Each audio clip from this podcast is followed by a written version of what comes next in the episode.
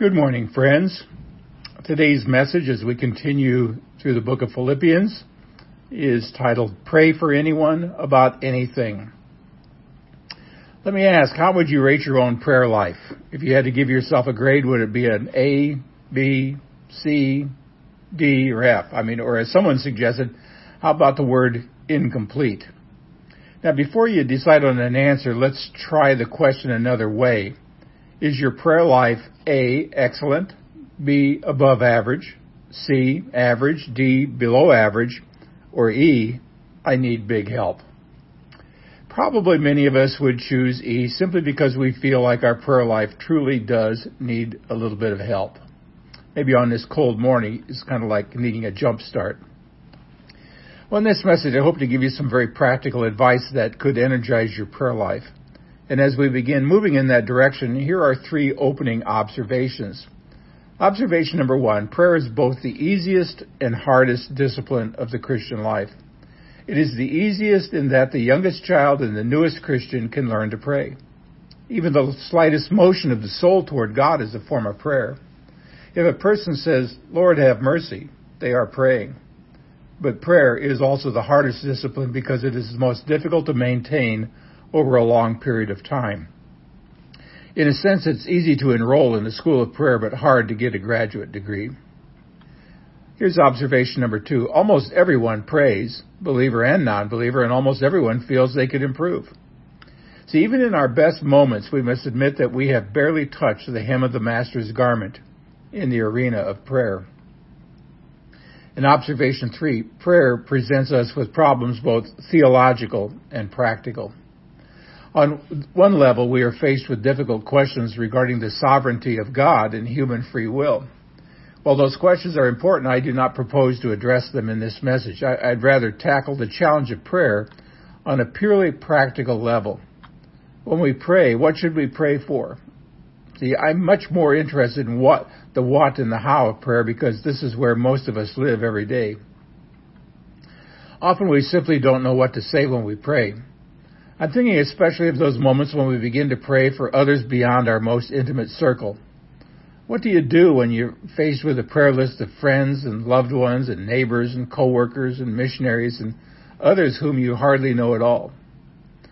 Our usual response is to pray something like this, uh, Lord, uh, uh, bless Sally. Then we go to the next name and Lord, uh, um, and please bless Bill. And then we go to the next name, Lord, uh, um, I ask you to really bless our missionaries in Ghana as one person told me one time, if you took the word bless out of our prayer vocabularies, most of us would never pray again. And while I believe it's perfectly appropriate to ask God to bless people, I think we can move far beyond that and dramatically increase the effectiveness in our prayers. Now we can use Paul's prayer for the Philippians in chapter 1 verses 9 to 11 as a blueprint for powerful praying. This is a prayer that fits virtually every situation we may face.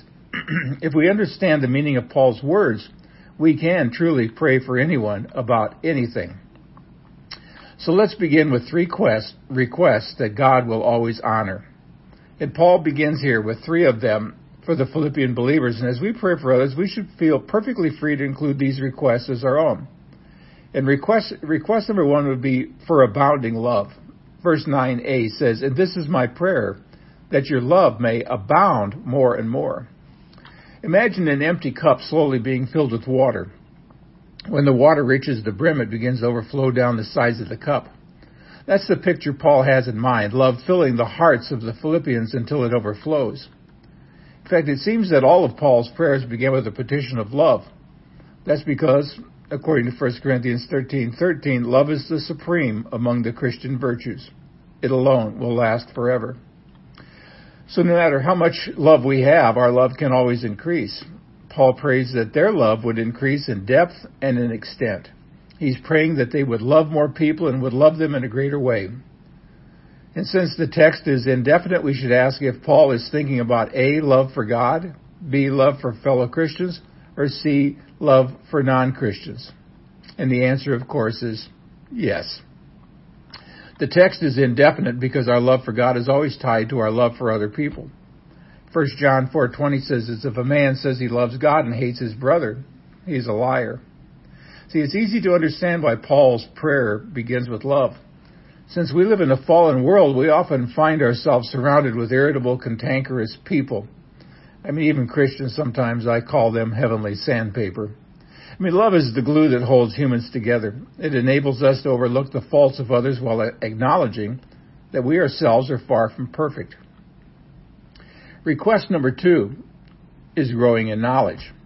Verse 9b, second part, in knowledge and in depth of insight. Now, Paul's prayer continues with the request that the Philippians might grow in their knowledge of God. And the word for knowledge means knowledge based on a deep, personal, and intimate relationship. In context, Paul is asking that their love express itself in an intimate knowledge of who God is. Now, sometimes we say love is blind, but God says no, love needs clear vision. Our love needs the guidance of knowledge, or else we'll end up loving things we ought not to love and entering into relationships that are not good for us. While love is supreme, it is never enough. Love must be guided by true knowledge, and this is the burden of Paul's prayer. And where do we find this kind of knowledge? Well, we get it from the Word of God with the aid of the Holy Spirit. And as we study the Bible, the Spirit takes the Word and reveals to us the things of God. Read, for example, 1 Corinthians chapter 2, verses 6 to 16. Bury yourself in the Bible with an open heart, and very soon your whole life will begin to change. What Paul wants is that the Philippians learn to think Christianly, if there's such a word, in every situation. That leads us directly to the third request, and that's increasing discernment. Verse 10 continues, so that you may be able to discern what is best. Eugene Peterson, in his translation called The Message, offers this paraphrase. You need to use your head and test your feelings so that your love is sincere and intelligent, not sentimental gush. The New English Bible speaks of the gift of true discrimination. The New Living Translation offers this translation I want you to understand what really matters. Now, all those versions ultimately come out of the same out at the same place. Paul says that the Philippians would have such love and knowledge that they would continually make wise choices in life. He's praying that they wouldn't be satisfied with the status quo or with spiritual mediocrity, but would push on to true spiritual excellence. Now, in a sense, he's asking God for the gift of spiritual discrimination. In our day, discrimination has a mostly negative tone, but in the spiritual realm, we desperately need to discriminate between good and bad, good and better, better and best. I define this kind of discrimination as the ability to make wise choices under pressure. And there are really two parts to making wise choices. First, you must know what is right. This is crucial because we live in a world where many people evidently have lost all sense of right and wrong. Everything appears to them as shades of gray. And second, you must have the courage to choose what you know to be right. Discover what you believe to be true and then learn to stand up for those beliefs no matter what. If you do what you know is right, it doesn't matter what people think. True discernment gives you vision to see what is right in the courage to choose to do it. Well, next up, three answers we should always seek. Paul's answers are the results that flow from the three requests just mentioned the request for love, knowledge, and discernment. Answer number one is a blameless life in verse 10 and may be pure and blameless until the day of Christ. Now, we want to take note of a couple of words here. First of all, the word pure comes from two other words that mean judgment and sunlight. In the first century shops, they were often dimly lit, which meant that prospective customers would have trouble viewing what they wanted to buy. When they took the pottery or the fabric into the sunlight, they could see it as it really was. The sunlight revealed the truth. To be pure means to live in such a way that the truth about who we are is clear. It means that people don't have to wonder about what you're doing in the darkness because you have nothing to hide. In the word blameless, it comes from the Greek word family skandalon, from which we get that English word scandal.